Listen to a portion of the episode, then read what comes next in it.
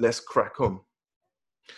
I wanted to explore my experiences as a black man growing up in the UK. And I've done so through reading and also attempting or attending therapy to ease the pain of certain things that I've experienced, or at least to better understand certain experiences that I have gone through that individuals of a different ethnicity might not have. If you're calling me, or if you're called a monkey or a nigger enough times throughout your life, I assure you it's going to leave a dent somewhere. And that dent has to obviously be addressed. And partly in that addressing is, is doing this, but also through therapy and, and self exploration. But until now, when having conversations, which is rarely ever instigated by myself, I don't go out of my, my way to talk about race. It's a very more of a private matter to me. But whenever I do talk about it, a lot of the time I'm met with glazed over eyes, eyes that glaze over very, very quickly. Why would your eyes glaze over when someone speaks about something which affects them so gently, so greatly, and such, and is such also a, a great source of pain?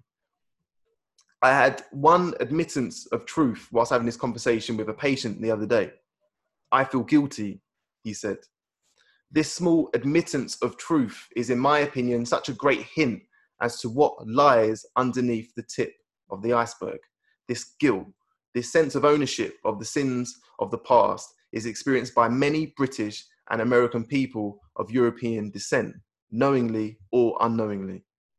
Yet, what a farce, what a fallacy. Guilty for what? During the height of the British Empire, 25% of people living in Britain didn't even have enough food to maintain a consistent calorie intake. Diarrhea and pneumonia were common causes of death in Britain at the time.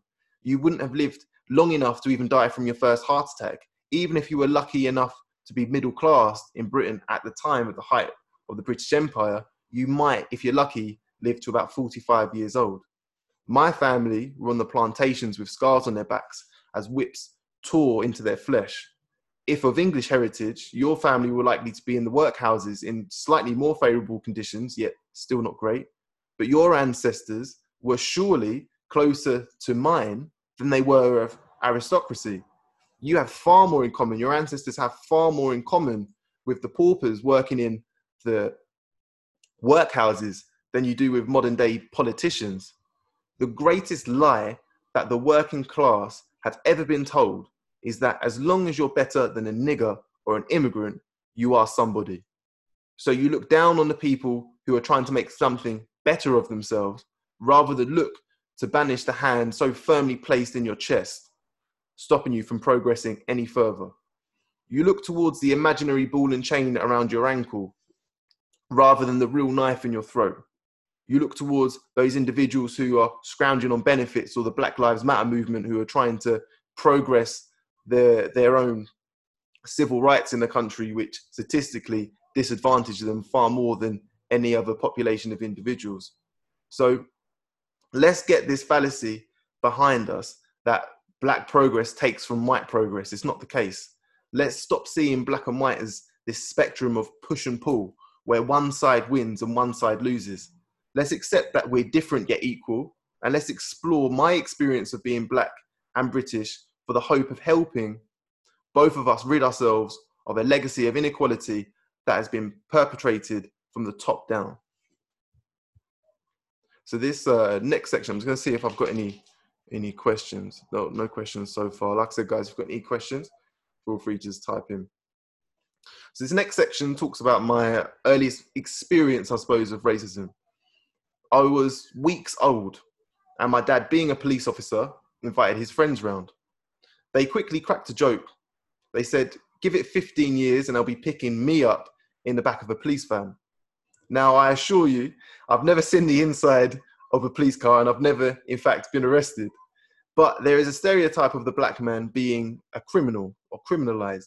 So strong is this stereotype that it applies to a newborn child, i.e., me black on black violence is a common myth to explain how black men are destined to commit crime.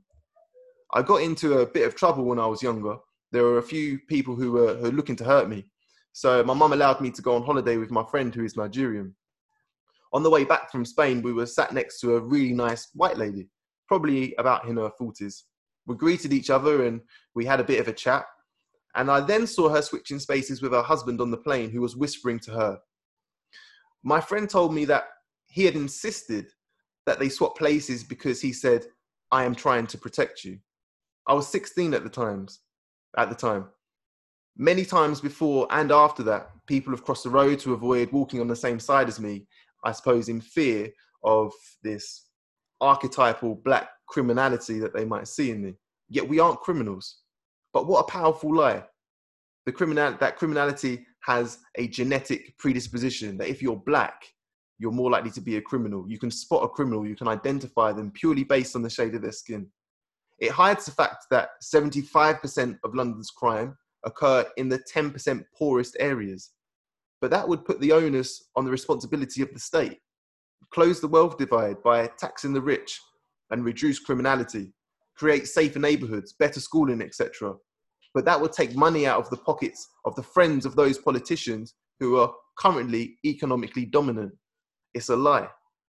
The black, the, the, the theory of black criminality, of black on black violence is a lie. Crime has a far greater correlation to poverty than it does anything else. The greater the wealth divide, the more likely there is going to be criminality in an environment. Yet, unfortunately, individuals trying to they try to popularize these lies because it's far easier to look down than it is to look up.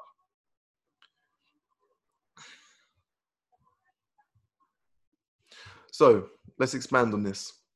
Let's create this lie that those who commit crime in the UK are different to us. Those on Benefit Street are different to us. I can barely afford my rent and travel costs. I have maxed out all of my credit cards. I haven't been able to get a doctor's appointment in weeks. But it's because of those sponging, criminalized, lesser human beings. That's the source of my poor reality. When I was 14 and another time when I was 18 years old, I was dragged out of parties by a group of men in Gravesend who wanted to beat me. A child, I was a child at the time, dragged outside like an animal by men who wanted to beat me in the streets in front of everyone. I can clearly remember the hate on their faces, in their body language as they hurled racial abuse at me. Thankfully, they didn't get so lucky. I'm quite handy with my fists, but the frustration from many members of the British working class is palpable. They look down rather than look up for the source of their struggles. At the end of the day, these frustrated racists sit down to gobble up the lie that as long as I'm not an immigrant, I'm somebody. It's the imaginary ball and chain around the ankle, the black, the Jew, the Pole, the Muslim, the sponger. It's not the state. I dare not blame the Prime Minister or the government for my flaws. And there is the self defeating lie. As long as I am not them, I am somebody. And if it wasn't for them, I would be so much further ahead if it wasn't for these immigrants and these spongers who are taking taking money out of the state. This is the lie that people keep telling themselves. Next section. Once again, I'm just going to check if I've got any any questions. If you want me to keep on talking, no, I'll keep on talking then. But once again, if you have any questions, if you want to mention anything, then please just uh, just comment below. So my next section is based on a on a few things that happened when I was uh, about 11 years old and onwards. The question is, why did I come home age 11 screaming to my mum that I hate myself as I locked myself in the bathroom. The black population of Gravesend when I, where I grew up was minimal in the early 2000s. From the first day of school, I was asked what gang I was part of. I was asked what basketball team I played for. And uh, if I was asked if I could rap and what drugs I sold. Obviously, these guys saw me and they just assumed that I was the stereotypical black person in their eyes. The day I received a mobile phone, the number was passed around the class. I was sent pictures of monkeys, texts reading monkey, coon, etc. all day, and it lasted for almost a week, being held constant racial abuse as uh, as an 11 year old. As soon as I got in, as soon as I got indoors, I ran upstairs sobbing. My mum asked me what was wrong. I replied, I hate myself. By 11 years old, I had been told that my only heritage as a black man was the history of the slave and that my mentality, or sorry, or, and that my physicality linked me more closely to an ape than to a human. And the more aggressive and angry you become, the more of an ape you are. The angry black man can never win. But why? Anyone will tell you that I'm practically hairless, my lips are thick and my hair is curly. Very, very unape like. So, where does this primate or animalistic perception of black people come from? My friend who works in marketing the other day told me how a South African colleague of his said that my friend who's Nigerian was finding it harder to do certain tasks because black people are evolutionary about 200 years up, years behind white people. This is what my Nigerian friend was told literally a few months ago at work. She clearly didn't know that evolution takes millions of years and that uh, and and that evolution for human beings has been at a halt for 200,000 years. But uh, I wouldn't conclude that she was evolutionary behind due to her stupidity. Yet that stereotype is perpetuated onto us.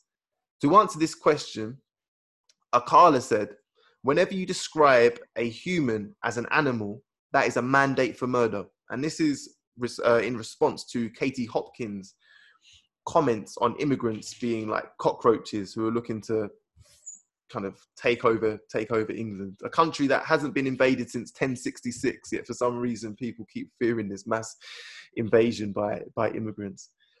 From as early as 1454, Pope Nicholas said to King Alfonso of Spain, Take the Africans, for they have no souls. This was actually in response to a public outcry in Europe. They heard about the genocide of the Native Americans. And there was mass uproar because the Native Americans were also being enslaved and genocided at the time in America. So, in response to this, obviously the Europeans wanted to increase their economic ability or their economic power so they turned towards Pope Nicholas, and Pope Nicholas responded, Take the Africans because they have no souls, i.e., enslave them instead. And I think that this is a perfect metaphor to show what happens in our own souls. The king seeking permission from moral authority to question what he can actually get away with without doing harm to his soul. Not avoiding harming a human being, harming human beings has led historically to great wealth. He wouldn't want to stop doing that, but his own soul is his focus. He wants to excuse his soul from the harm of sin. And the only way to do that is to make sure that those who you are sinning aren't human. As long as you don't sin or perpetuate harm or cause harm against a human, you can get off scot free. And these stereotypes proliferate throughout history eugenics, which is an entire scientific discipline, was created to provide evidence for the inferiority of black men. And a lot of their pseudoscience, i.e., their fake science, still has influence today. They had no luck in finding any significant differences between the intellect of black people and non black people. But at the time, it allowed so called good Christian men to commit genocide, enslave, hunt, kill, maim, without sacrificing their chances of getting into heaven. The bottom line is that if someone is lesser than you, they are disposable, as is their pain. Look out for this when you see people dismissing the pain that people experience every day. Yet, this archetypal or stereotypical image of the hypersexualized, aggressive, violent black person still remains. But the interesting thing is that it's not us who promote this stereotype. The population of black people is 3%, less than 2 million people. In America, it's 13, it's 13%. This is not large enough to support a large economy, and it's especially not large enough to support an economy the size of, for example, hip hop. It's supported by white suburban populations. This allows the stereotype of a gang banging, aggressive black person to be reinforced by demand, not by actual reflection of the population. There is a literal demand to see aggressive, hypermasculine black people. I remember, and I'm sure that there's a lot of other people who hearing this will, will be able to resonate with this. I remember almost being encouraged as a teenager, especially by girls, to be as aggressive and, and hyper masculine as possible, almost to match up to this image of 50 Cent or someone like that that they see on a, on MTV. It's terribly, terribly harmful when the image of a population is not actually within their own demand. Normally, as population of people would demand a certain image of themselves, which is useful to them and their own progression.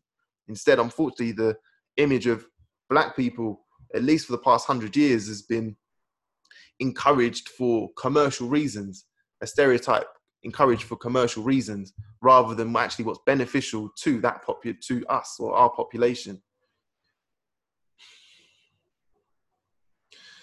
So when you see 50 Cent or Stormzy, for example, know that we didn't put him or them on that pedestal. We can't fill the O2 arena, but white teenagers can. Here are some examples of things that I have personally heard directly about black people. They're stupid, they're dangerous, they're primitive, they're backward, they don't feel pain. All of these I've heard in my lifetime about black people to my face. Many of these statements are also repeated by the police and by health professionals today. For example, if you're black, you have, for the same symptoms, a seven times greater likelihood of being sectioned under the Mental Health Act. It's partly why black people are twice as likely to die due to police force and why we're less likely to receive medication for pain. There is a subconscious fallacy that we are less than human. There are reports of, um, they basically analyzed police radios and they assess language that comes up when talking about black people and language such as super tough or superhuman. Um, they're very, very, they're a lot more common when these individuals, these police officers are talking about black people. Now, what this means is subconsciously it encourages them to use more force to restrain us. Hence why black people in, in under, under when police force has been used are twice as likely to die than their white counterparts. The truth is that it robs us of our bodies, but it robs both sides of their souls. You give up your own humanity in allowing the harm of black people because somehow you think, even if it's subconsciously, that we were destined to receive it. Whether the harm is psychological or physical, the lie that we had it coming and that the onus is on our own form, on our own physicality, and our own destiny is accepted. Now, I'm just going to have a look at some of these questions that have come up. I know there's been a few.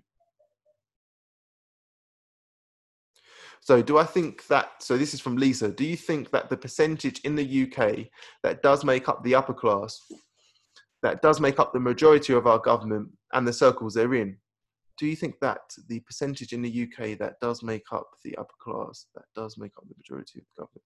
Oh, okay. Yeah, so I would say that that's what you've, I suppose, got institutionalized classism. I don't think it's a coincidence that many, many prime ministers in the UK come from certain universities. A lot of these individuals come from certain classes, so-called classes, and a lot of them take on certain philosophy or philosophy majors or philosophy focuses at universities, PPE, philosophy, politics, and economics.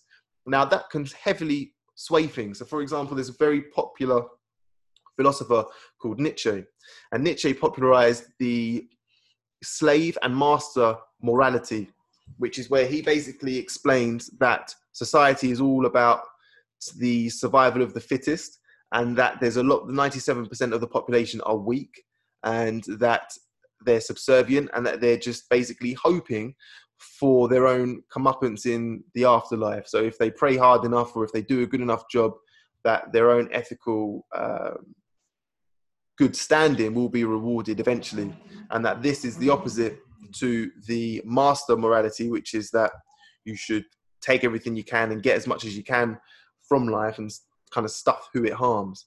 Now, you can imagine that if politicians are reading this philosophy at university, that is going to heavily affect the way that they treat more vulnerable people or more uh, more oppressed or more marginalized people. But we have to also acknowledge that there are many different types of philosophy. For example, philosophy that was practiced in ancient Egypt, which would be called ma'at, heavily focused on the responsibility of those who are in the top 1% to take care of those who are in the bottom few percent.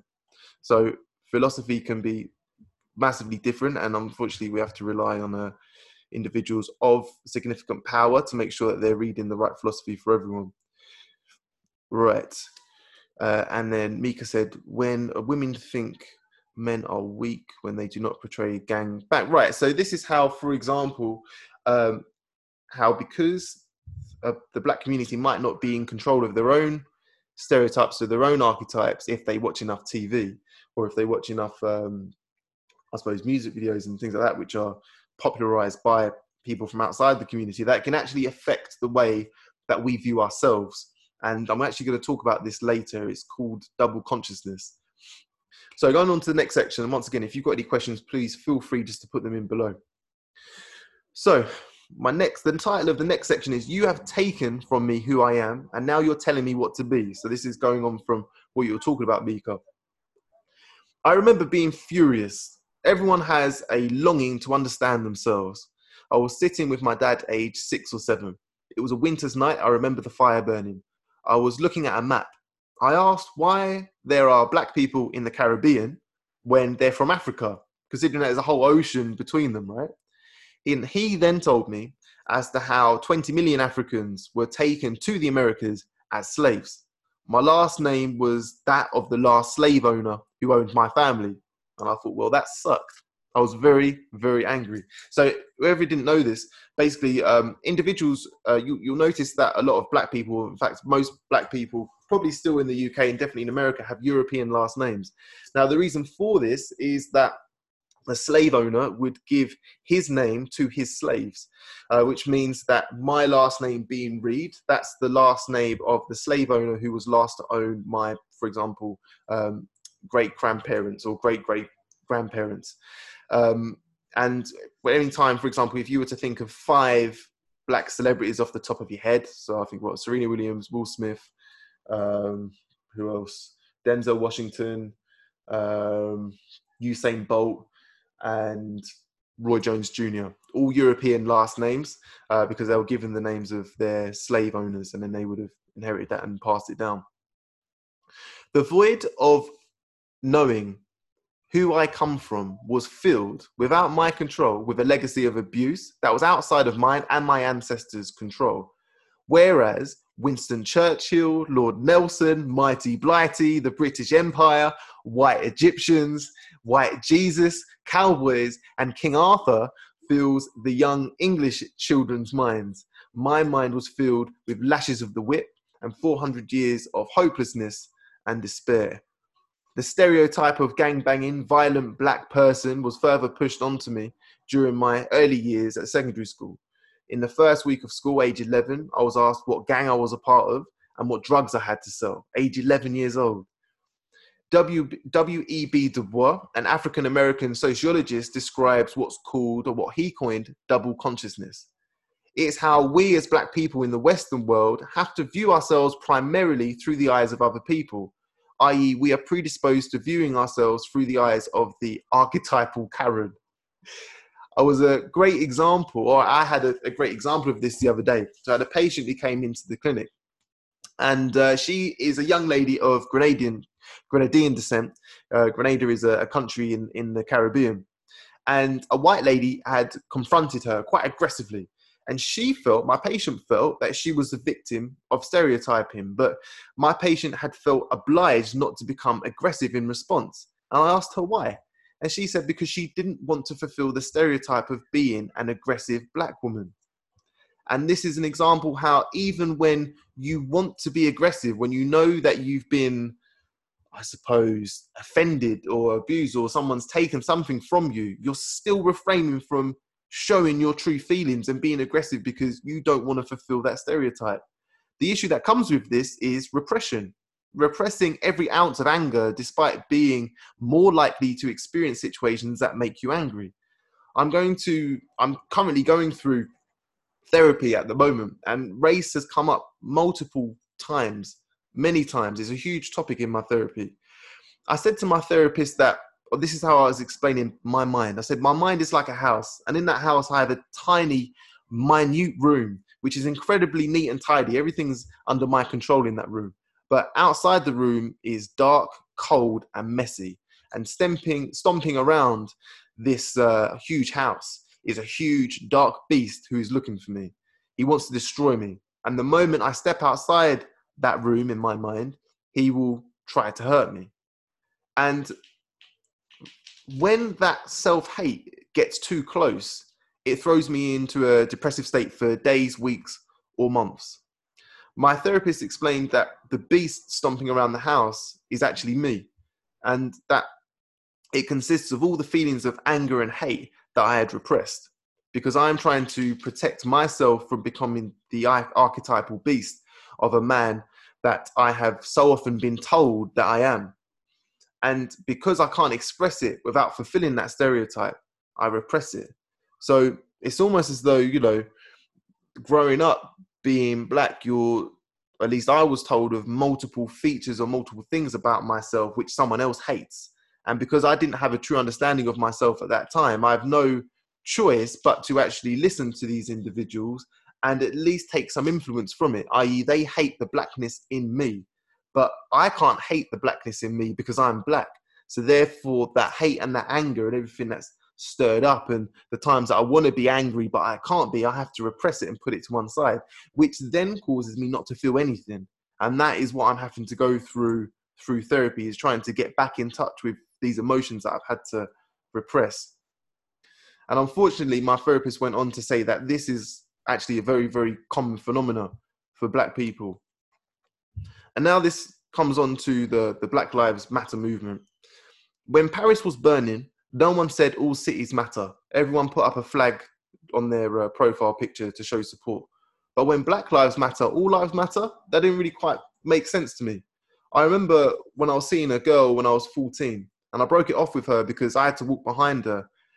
Because when we were out in public, her family couldn't see her with a black boy, even as a friend. And I was even talking to a friend earlier today about this, and he said that he'd experienced the same thing multiple times. But a couple of years after, she started to see someone else. And this individual that she was seeing didn't like the fact that she had previously been with a black boy. He called me a nigger multiple times behind my back, so I confronted him. He said that I should be half as offended because I'm half black. So, where does this notion of diluting a black person's pain come from? I've experienced it many, many times the all lives matter notion. Why would you want to dilute a message that is ringing so true to improve the civil rights of people? If there's a knife in my back, I don't want you to tell me that it isn't there or that it's not that bad before you've even given yourself a chance to look. Perhaps you don't want to look, but why don't you want to look? That's my question. Why don't you want to acknowledge my pain? Is it out of fear that you might have unknowingly put that knife in my back? That if you remove it, does that instigate that you were you the one who put it there in the first place? The irony is that I would never dream of accusing a white person that they're responsible for the racism that I face. I just want your help as a black person to a white person to reduce the likelihood of this racism occurring for another 400 years, as if 400 years isn't already enough. Yet the internalization of guilt dominates. And why? You were in the workhouses when I was in the plantation. You helping me is not the denial of your pain. It's also not the admittance of any wrongdoing. Just help me, please. Take the knife out of my back. Another argument that I've faced is, or that I've I've I've had is is that the British Empire was overall pretty good. In fact, I was talking to an individual earlier Oh no, I wasn't talking to him. I saw him comment and uh, on, on someone else's post. I had to comment.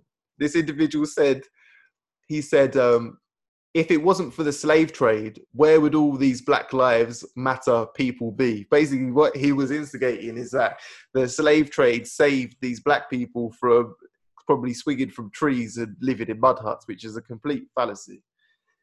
But even if we create, we'll use some statistics to, to support this or support his what he was saying or support the fact that people like him actually exist 60% during a survey 60% of britons were proud and 50% thought that countries were better off for being in the empire or being under the british empire so 60% of british people were proud of the british empire and 50% of individuals thought that these countries in the empire were better off for, for them being there well if this is the case and I actually, I, I sincerely am, am asking this. I would like to, to know what you guys think. If this is the case, can you please tell me one crime that was committed by the Nazis that was not committed by the British Empire? I can't think of one. I literally cannot think of one crime that was committed by the Nazis that wasn't previously or after committed by the British Empire. When you're looking at genocide, you're looking at the Boer War, and you're looking also at Kenya, and also instigating what happened in Rwanda and the genocide of the Native Americans. When you're looking at enslavement during the Holocaust, well, I mean, you, you, you talk about 400 years of that, plus the uh, indoctrinated servants that were taken from even India during the uh, British Raj, who were then barbadoed, which is where you smash them around the back of the head and put them on a ship, and then, then took them to Trinidad and Tobago and India, which is why you've got so many Indians, Indians in Trinidad and Tobago. When you're looking at, I mean, even when we, we, we look at the crimes that were instigated so much about history, at least at least a person's identity wasn't removed. And I think that a person's identity is gold dust. It's so much to hold on to, so much to you could leverage your identity. And when your identity, your religion, your name has been taken from you, beaten out of you with a whip, it causes a lot of harm. Can you name me one country occupied by brown or black people who had a higher gross domestic product at their independence than they did previous to their involvement with the British Empire, i.e., economically, if the British Empire was actually all that good, there should be countries that had a higher GDP after colonization than before. I think India's GDP, when you look at the world on the world stage, was something like 20% previous to colonization. India produced 20% of the world's GDP previous to the British Empire. And then after the British Empire, I think it was about 3%. The answer being no, as far as I'm concerned, in terms of was the British Empire beneficial for these countries, should at least provide some evils as to the evil, uh, some some evidence as to the evils of the British Empire. The solution, in my opinion, is that we must all be humbled by the truths in our own history. The English must remove their internalized guilt for the sins of the ruling elite who existed at the times of their ancestors. It is not healthy. But we, as British people, must take responsibility to see through the lies that we have inherited through imperialism. We must stare into the souls to find any mountains or scraps of bigotry, for it is only holding us back as a nation as well as individuals. We, as black people, must learn about heroes in our image. More black people died for our own progression than saints did for Christendom. Toussaint Louverture freed more Africans from slavery than Moses did Israelites. Marcus Garvey's organization, the UNIA, had 6 million members. That's over double the population of Jamaica, all striving for economic development. The African king, Mansa Musa, is the richest man who has ever lived, yet practiced many socialist ideologies. It's very common in Africa, even today, but especially historically, for people to their birthright to be land and a house the ancient Egyptians took Sudanese culture and revolutionized philosophy, architecture, religion, science, art, greatly influencing the world today. There is evidence of African exploration of America predating Christopher Columbus. We must dig out the void which has been filled with the myth of the passive slave, patiently waiting for the day in which his chains will be removed. For example, the um, when it comes to talking about the abolition of the slave trade, a lot of people say that they want to give Britain credit because Britain was one of the first nations to get rid of slavery. The actual fact is that what was happening at the time is partly due to the French Revolution. This, uh, the French Revolution inspired the Africans on the island of Haiti who were enslaved at the time. They saw these working class individuals, or they heard about these working class individuals freeing themselves from their own demise. This then inspired a man called Toussaint Louverture and Jean-Jacques Dessalines to lead the Haitian Revolution. What happened after that is you have the only time in history that a nation of enslaved people had overthrown the people who enslaved them and set up a democracy.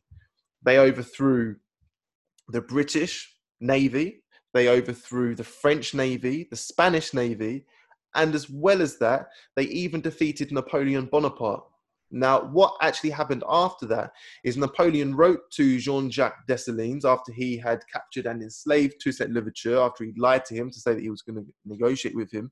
And he wrote him a letter to say that if he did not pay reparations for the freedom of the Africans on the island of Haiti, then he was going to take the island over by full force of the French army and enslave them once again. Haiti did not finish paying for the reparations until 1947 after this, Samuel Sharpe in 1831, he led a rebellion of 60,000 Africans against the British on the island of Jamaica. My family personally fought in this revolution. Their names are chiseled in a monument in the Montego Bay. This put so much pressure on the British that they had to free the slaves because they were scared that the same thing would happen in Jamaica um, and other British colonies that would have happened in Haiti. In Haiti, they killed every single French person on the island, and they were scared that the same thing was going to happen in Jamaica. So, because of this, at the same time, uh, because of this, there was already pressure to release the Africans from slavery. Now, at the same time, you have the Clapham boys. These, this, this was uh, headed by uh, William William Wilberforce and a couple of other individuals whose names have escaped me. But British people celebrate, or British history celebrates William Wilberforce because they want to own the emancipation of slavery even more so than they do want to own slavery itself, which is quite weird. But anyway, we have to acknowledge that the emancipation of slavery was an African endeavor. There was a war fought in Africa, a war fought by Africans in the Caribbean, and that is what emancipated slaves, and we have to celebrate them. We have to celebrate these heroes in our image. We must fill this void with the pharaohs, the kings, the queens, the rebels, Samuel Sharpe, Jean-Jacques Dessalines, Toussaint Louverture, Queen Nannies, and King Kojo. We must tidy the world outside of our home, campaigning to eradicate police brutality, create a fairer schooling, fairer employment opportunities. We must make the world a fairer place. In doing so, we can fill our homes with greater peace and prosperity. In a game of snakes and ladders, the person with less snakes and more ladders wins most of the time. The person playing with more snakes and less ladders will lose most of the time. And this, I think, is a really good metaphor to show what happens generation after generation of multiple setbacks and barriers economically and socially to someone's progression. The individual who wins, i.e., the anomalous black person who wins against all odds, should not be celebrated and held as evidence of there being no disadvantage in the first place. Kudos to him. He beat the system or she beat the system, but it doesn't mean that the system isn't corrupt. The question should be why aren't there more people like him? And the people who fix the game should be celebrated, not the anomaly. To put it into perspective, if you're black and you present with the same mental health symptoms, you're seven times more likely to be sectioned. That will go on your health records. That might affect or that will affect your ability to gain health insurance or potentially even to get a job. If you're black, you're dub, you're twice as likely to be killed after police use force uh, than a non-black person. You're seven times more likely to be excluded for the exact same misdemeanor at school. All these things affect an individual's education, their ability to thrive in their community. If you're black, you're less likely to get a job if you have a black sounding last name, i.e., an African last name. Even at school, due to subconscious bias, teachers are likely on average, on average, they give black students, uh, they score black students significantly lower than their white counterparts purely because they have this subconscious bias that black people were less intelligent. This, this is why black kids, their schools shoot up after the age of about 15 because that's the age that their exams are externally mediated, which means they're, they're marked not by their teacher, but by people outside of the school. But the question is, what has happened to a black person's psyche when they've been basically given this false narrative for years up until that point that they're less intelligent, despite doing work which is just as good as anyone else, if not better, they're less intelligent.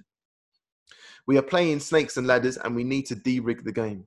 I'm currently working on a range of children's historical novels to inspire the next generation and teach them about the heroes who appear in their image that shape the world.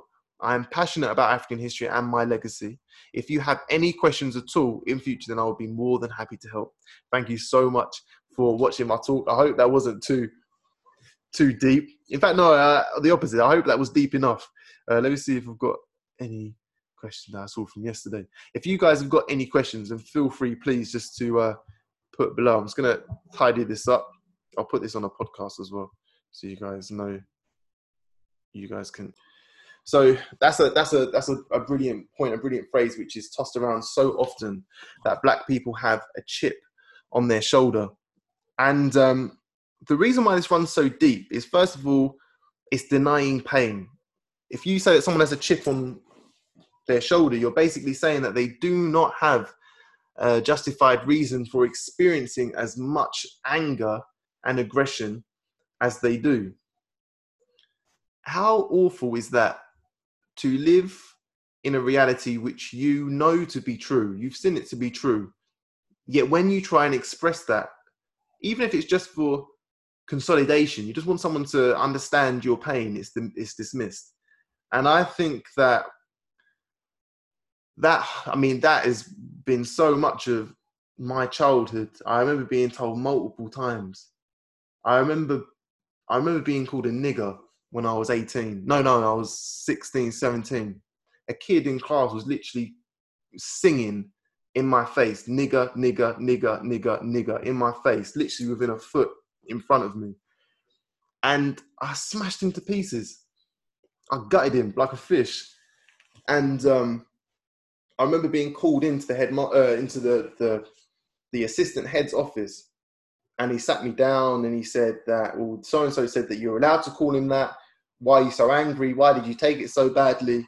And I had to just to stop him. This is six. I was 16, 17 years old at the time, talking to a man who was in his 50s, and I had to say, I had to educate him, and I had to say to him, look, you will never understand. You will never understand the contextual backdrop as to why that word caused so much pain. You will never understand. So just give me my punishment and let me go. And I was excluded for a week. He got off more or less scot free. I was excluded for a week. This is the this is the issue. You know, you're talking about angering a population of people, angering them over and over over, over again, calling them names, not letting them into clubs, not giving them a job, giving them a a bad grade for when their work is just as good.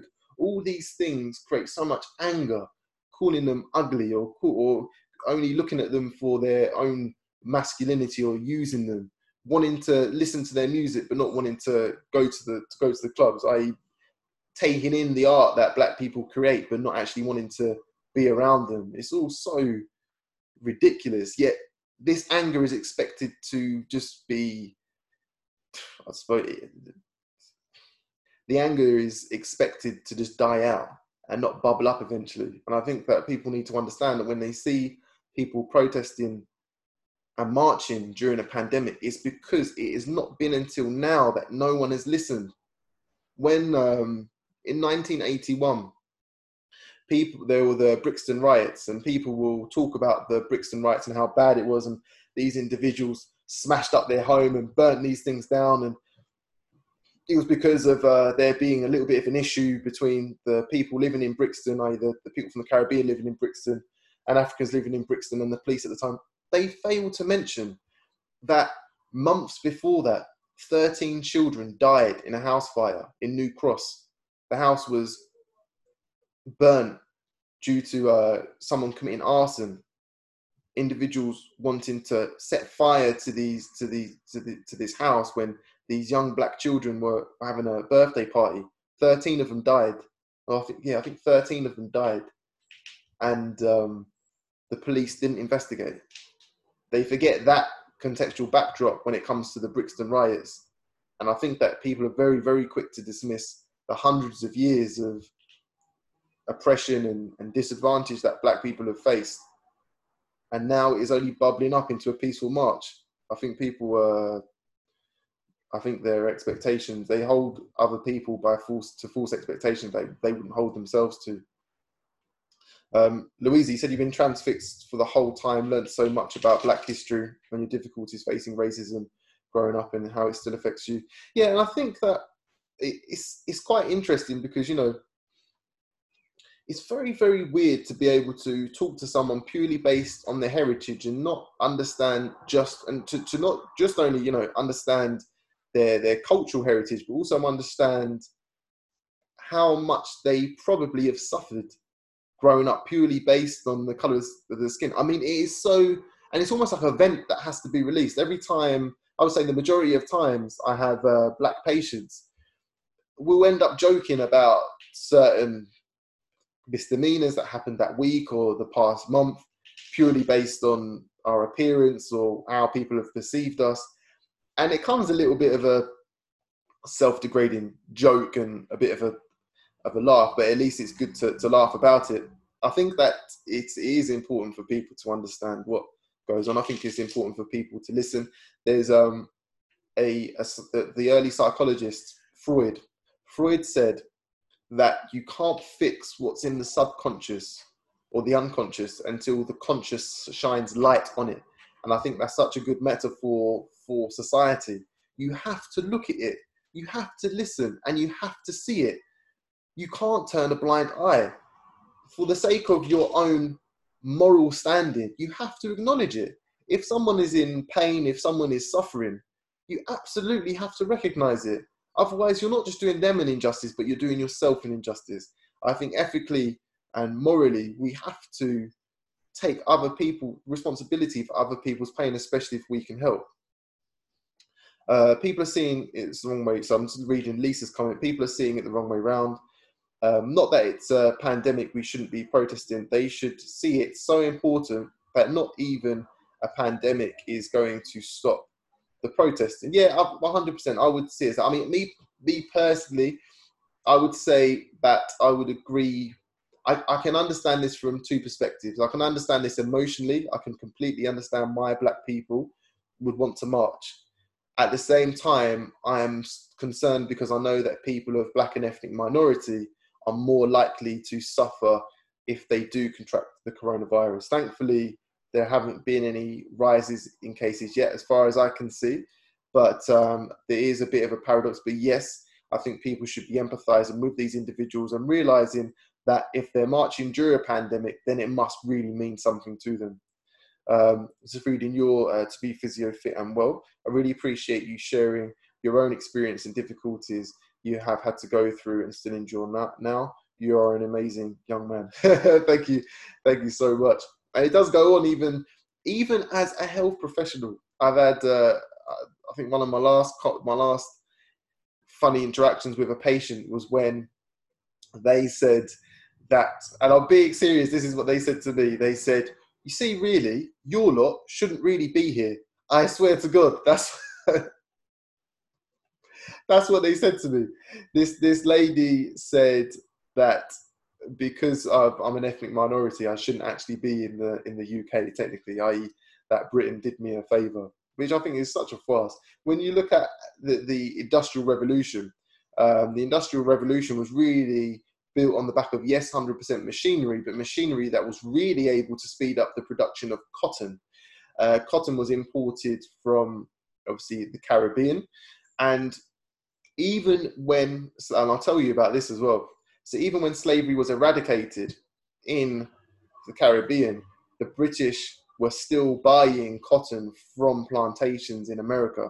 So they were supporting slavery economically, even though they weren't supporting it, even though they weren't supporting it legally. Um, yeah, not good, not good. All day, every day. Yeah, I feel, I feel, I feel you, Zach. I feel you. There's one more point that I wanted to make as well. No, that's about it. All right, let me just pause this. I'm just going to wait for two seconds.